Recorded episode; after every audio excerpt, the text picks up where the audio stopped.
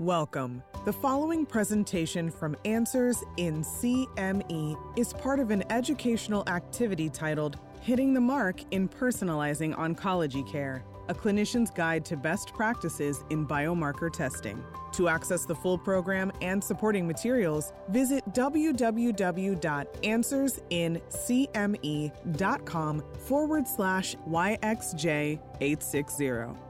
This activity is supported by an educational grant from AstraZeneca, Bayer Healthcare Pharmaceuticals Incorporated, and Merck & Company Incorporated. Hi there, I'm Alex Drilon, a medical oncologist and chief of the Early Drug Development Service at Memorial Sloan Kettering Cancer Center in New York. Today, we're going to discuss biomarker testing in solid tumors, available assays, and best practices. In the first section, we're going to start with the different types of biomarkers used in clinical practice. And obviously, a spectrum exists from pharmacodynamic markers of a drug acting against its intended target, diagnostic markers that predict the presence of a disease, prognostic markers that inform us as to overall survival, and finally, predicted markers that tell us about the likelihood of response or lack thereof with therapy. The last set of biomarkers is critical as we select treatments for our patients. And this is a way of matching our patients to the best targeted therapies and other therapies like immune therapy, for example, that are available either as a standard of care or in clinical trials. Non-small cell lung cancer serves as an archetype of a type of tumor that harbors many of these actionable, predictable biomarkers Beyond sensitizing EGFR mutations, we now have a gamut of other actionable oncogenic drivers like KRAS G12C, MET exon 14, EGFR exon 20 insertions, plus a variety of different fusions involving ALK, RET, ROS1, and NTRK. And of course, we have immune therapy biomarkers like PD-L1.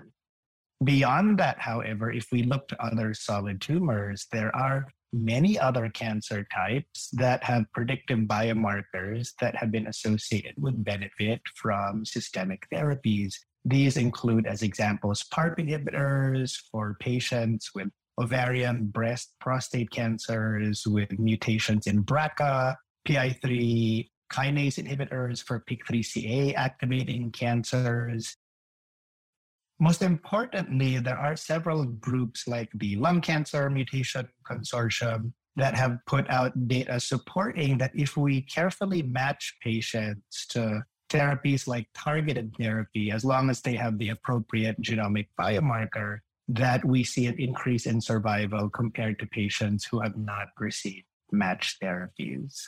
In summary, biomarkers are useful for opening up therapeutic options for patients, and thus it's critical to carefully look for these in patients with advanced cancer. And we know that even in early stage cancers that there is the role for some of these treatments as adjuvant therapy for example in the next section, let's discuss the available biomarker testing options, including the different assays, their benefits, and limitations. There are many different assays, diagnostic assays, that help us identify genomic predictive biomarkers for targeted therapy or immune therapy. These include older tests like Sanger sequencing, real time PCR, polymerase chain reaction, or fluorescence in situ hybridization FISH, and these can look at a variety of different alterations. Some of them are specific, such as copy number changes or fusions rearrangements for FISH versus things like mutations on Sanger sequencing. But many have migrated towards next generation sequencing or NGS, and that can be done using DNA, which is most commonly performed, but also RNA, knowing that we can maximize the likelihood of finding certain events like fusions or skipping alterations by looking at RNA.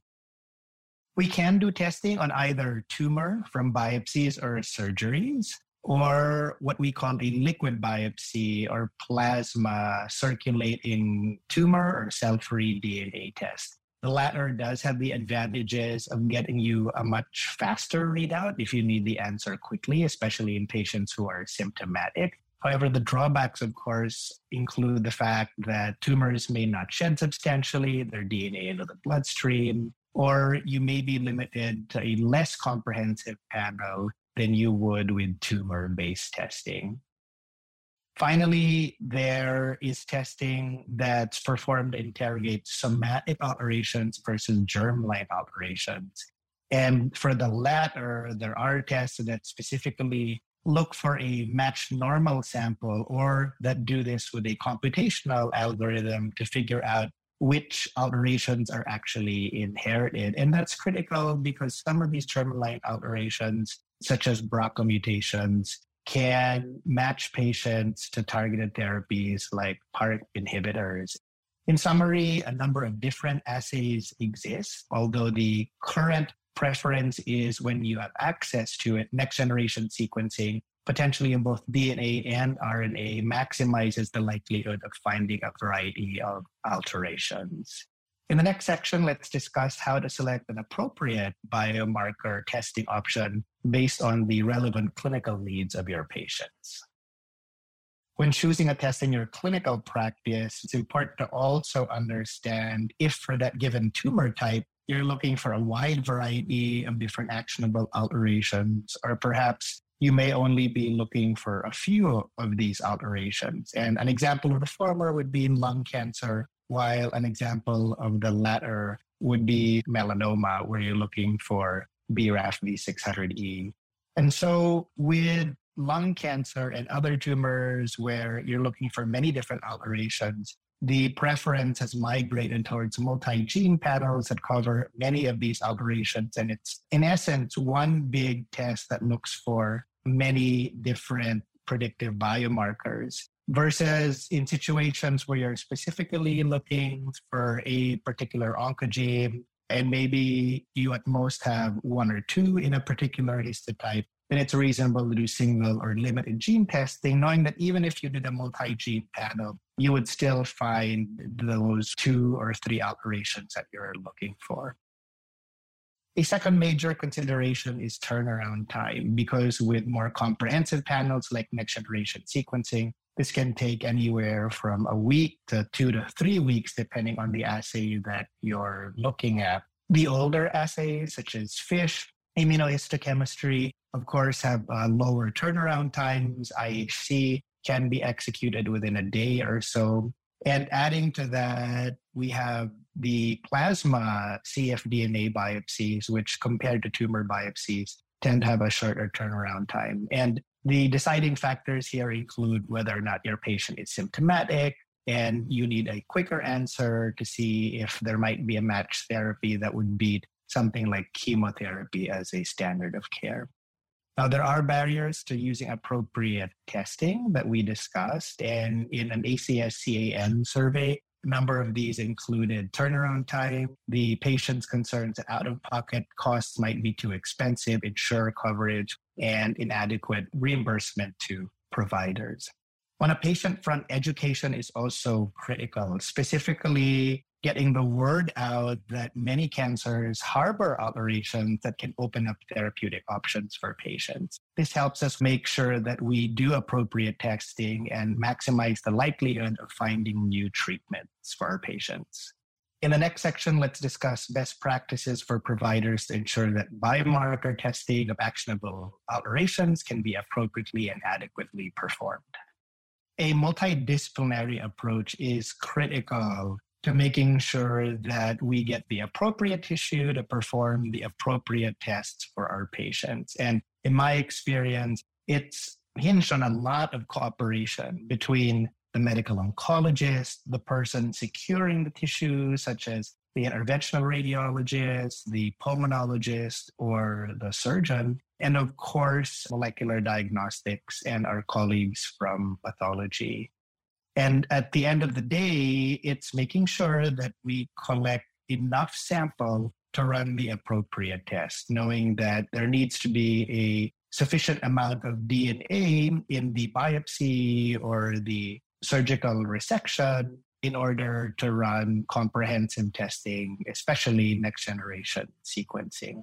And when looking at the tissue that you'd like to secure via biopsy, when talking with an interventional radiologist, for example, language such as if safe and feasible, maximizing the number of cores that you can secure would be great because that gives us more of a buffer to make sure that we have enough tissue that's sampled and sent off for sequencing. For biopsies in particular, it's important to go for the best possible site with the most tumor. And so things that we often think about include sampling an area of soft tissue rather than going for bone, knowing that issues with decalcification in the latter that make it difficult for us to run sequencing tests.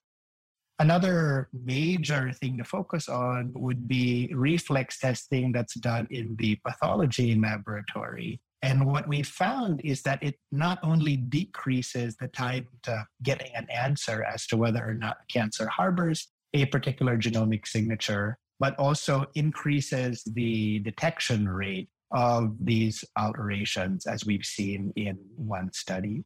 In summary, there's a lot of cooperation that goes into making sure that we optimize the amount of tissue that we secure for patients with cancer to run via next generation sequencing. And factors like reflex testing can decrease the turnaround time to getting these results. In the next section, let's discuss best practices for biomarker testing, when this should be performed to detect actionable mutations, fusions, or copy number changes, and at which particular stage along the patient's cancer journey. And when you diagnose someone with cancer, it's optimal to send the tissue right away for molecular profiling. This is critical in patients who have a substantial burden of disease or who are symptomatic, where finding out the targeted therapy is the best first option is critical. Now, in addition to doing a biopsy upfront to find predictive biomarkers for targeted therapy or immunotherapy, such as tumor mutational burden, TMB, or microsatellite instability or MSI high cases, there are situations where repeating a biopsy later in someone's course can be helpful. And the example here would be lung cancer that harbors an ALK fusion where we are able to employ what we call sequential TKI therapy. The issue here is that these TKIs, the later generation drugs like lorlatinib, they really work best in the face of on-target resistance, such as an acquired kinase domain mutation like ALK G1202R, if you do a biopsy and find these, then triaging a patient another targeted therapy is very reasonable. But it's also important because if you find bypass resistance, such as acquired MET amplification or a KRAS mutation, then doing targeted therapy with a single agent ALK inhibitor would not be a great idea. And it would be better reach for something like chemotherapy. And of course, this could apply to other cancers where you may go from an approved targeted therapy to perhaps even a clinical trial of a new drug that addresses resistance mutations. In summary, there are focal points at which doing a biopsy of tumor or interrogating plasma is critical for patients with advanced cancer. And that includes the entire life cycle of the initial diagnosis of someone's malignancy and potentially also a rebiopsy at the progression. The critical points that we went over in this program include the fact that there are many actionable biomarkers that match patients to target therapy. And so it's critical to look for these by selecting the most appropriate test for your patients. These can be tests that are performed on tumor or circulating tumor DNA in blood. And a preferred approach would be, when possible, to reach for a comprehensive assay like next generation sequencing of DNA and RNA. These can be done at any point in time, most importantly at diagnosis, but also potentially at the onset of progressive disease in order to match patients to newer therapies that are being developed. Thank you for listening. Please visit www.answersincme.com forward slash YXJ860 to view all program materials, complete the post test, and get a certificate.